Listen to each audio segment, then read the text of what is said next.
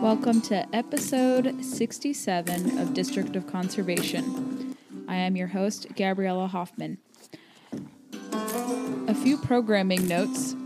Today, you will hear me on Bearing Arms' Cam and Company show with Cameron Edwards, discussing my observations at last Monday's lobby day and HB 961, which is the House bill in Virginia to supposedly ban, quote, assault weapons and other matters as it relates to the pending gun control legislation here in Virginia. I think you're going to find our conversation to be very compelling and interesting, and I will include that appearance in the show notes for you guys when that is made available. But I also wanted to note that we were trending in Great Britain on the Apple charts there. We reached the 34th spot, which is really cool. And it appears that someone left a review. I presume it was positive. So thank you for leaving reviews. Reviews go a long way.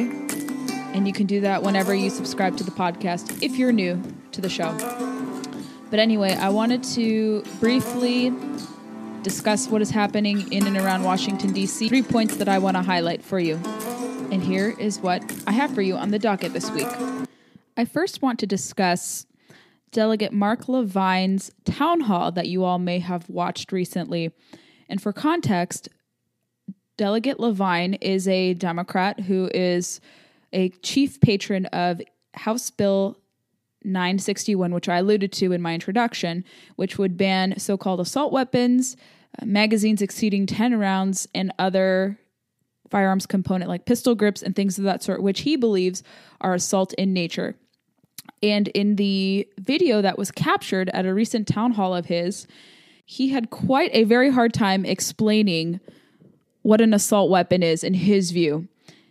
And he believes, despite it appearing very evident that he has never handled a firearm, never really been surrounded by people who have handled firearms before or gone hunting, given his ignorant remarks, that he knows what he wants to ban whatsoever. And not that you should know about firearms in order to ban them.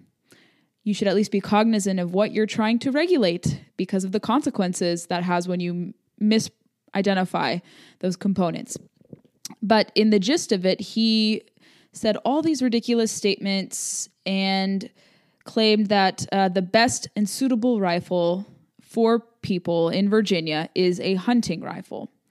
And this is all in the line of the so called common sense gun control proposals in Richmond that aren't commonsensical whatsoever. And I'm going to read for you his exchange, and you can watch the video, which I'll include in the show notes for you all. And he said a lot of asinine things in this town hall, but I want to read for you what he believes is an assault weapon versus what is not an assault weapon. And you can tell this is how ignorant he is about firearms ownership and the psyche belonging to gun owners. And he says, quote, what the bill HB 961 does is it distinguishes basically between guns that go like this. These are rifles. And he motions in this video what rifles are uh, shooting at people. Uh, obviously, not exhibiting safety rules. He's not using a gun, but he's using his hands to gesture what appropriate rifles are. And he continues You use them to shoot an animal, and you can shoot very precisely with a rifle. These are the guns that hunters use. They go like this, and you look down the barrel and you can shoot very precisely. You can have a scope. These are the kinds of things hunters like to use. Mass shooters don't like the things that go like this. Because what that means is someone can hit the rifle butt against their head. Deer don't do this, elk don't do this, but humans trying to save their lives do this. It's very hard to shoot a lot of people fast that way. The delegate makes several big mistakes in his analysis over what is an acceptable gun or not for firearms ownership. First, he commits the grave error in suggesting the Second Amendment ensures your right to hunt. If you read through the parameters and the language of the Second Amendment, both Virginia's state constitution and also the federal constitution, there's nowhere in that language, especially the 27 words that enumerate the Second Amendment, that say the Second Amendment ensures your right to hunt. That's the first uh, misconception about the Second Amendment, and he's perpetuating this. This is what every gun controller does.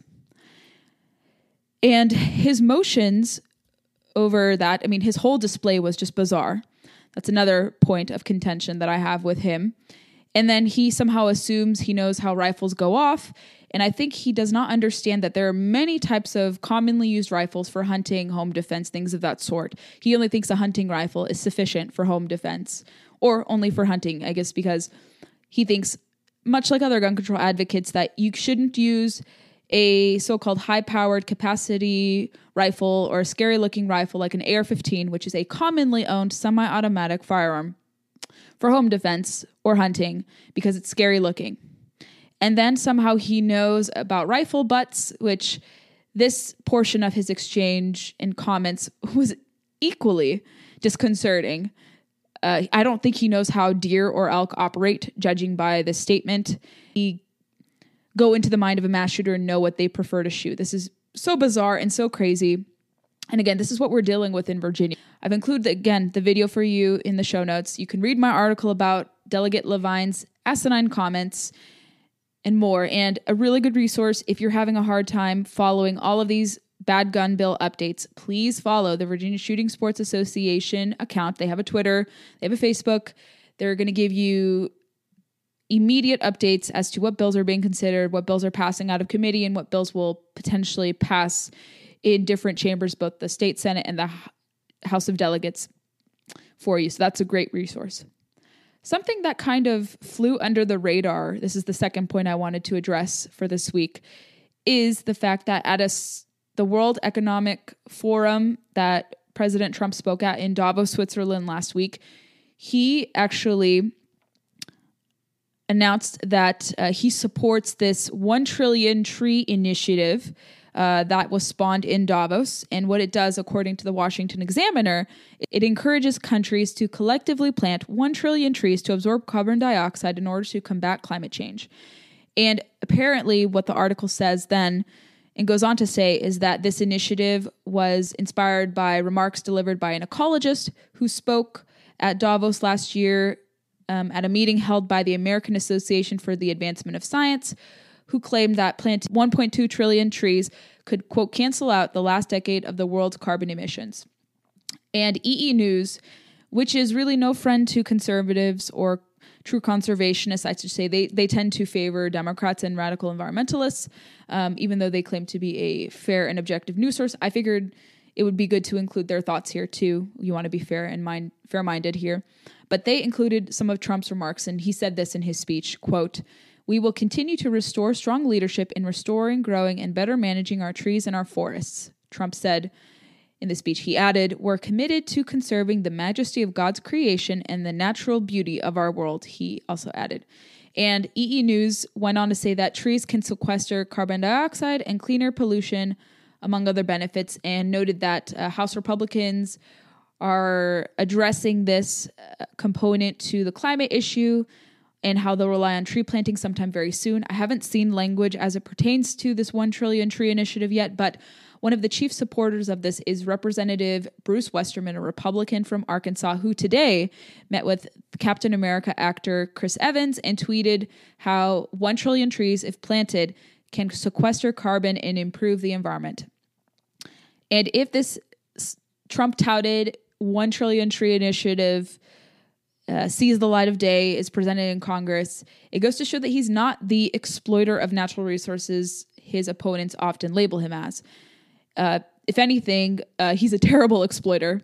And more so, it could be surmised that this actually falls in line with his administration's true conservation agenda, with what I've talked about here on the podcast from what his interior department is doing to uh, the Fish and Wildlife Service and many other industries as well.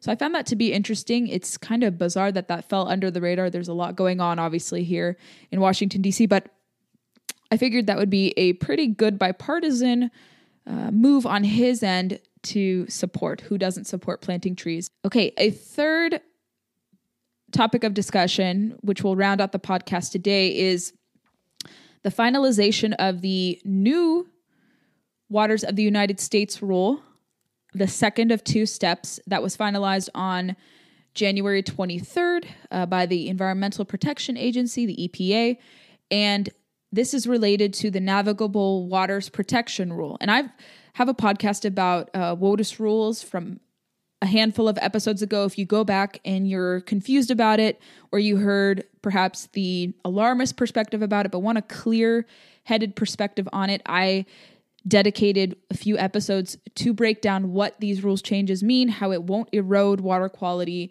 and how it just brings back the rule to its true intent. So you can go back and, and review that. But as it pertains to this new navigable waters protection rule, uh, the step two rule, the regulation states clearly the four categories of water that are going to now only be subject to federal regulation. And those include territorial seas and traditional navigable waters, perennial and intermittent tributaries to those waters, certain lakes, ponds, and impoundments, and wetlands adjacent to jurisdictional waters. And they also include in this rule, and this is from the EPA, again, also in the show notes, that there will be 12 categories that are exempted from this updated rule uh, in terms of features that are not deemed waters of the United States, including uh, features that contain water in direct response to rainfall, as the EPA puts it, ephemeral features. Uh, this also extends to groundwater, ditches, prior converted cropland, and waste treatment systems.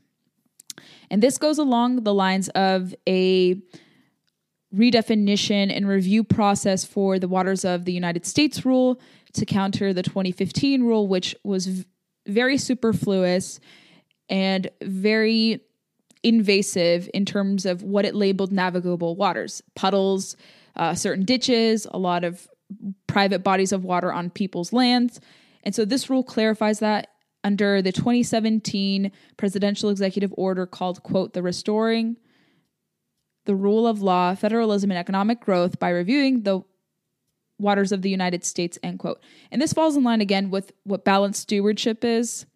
Uh, obviously, not sacrificing the environment for private property rights and just making sure that different stakeholders can work together. I haven't seen I haven't seen anything that is alarming in terms of this and I think this is what is needed to really enact true conservation. I say don't listen to the naysayers, to sources that may cloud your judgment. Read straight from the horse's mouth. Read exactly what the EPA is putting out there and make a judgment for yourself. Thank you for listening to this episode of District of Conservation. If you enjoyed what you heard, feel free to subscribe to us on your participating platform. You can follow us on Facebook, Instagram, and Twitter to never miss a beat or a guest announcement. Make sure to leave reviews if you feel inclined, because if you listen on Apple Podcasts, that's a good way to channel the podcast's reach, popularity, and things of that sort. So if you want to help me out in any way, just share and pump the podcast and make sure it reaches more people. In the coming weeks, I'm going to do my best to bring on some more guests for you all across the conservation sphere and some more original interviews. So if you like what you're hearing, again, share the love of the podcast, download, subscribe, and tell your friends to review. You for listening, and we will return to regular programming on Monday of next week. Have a good week. Bye bye.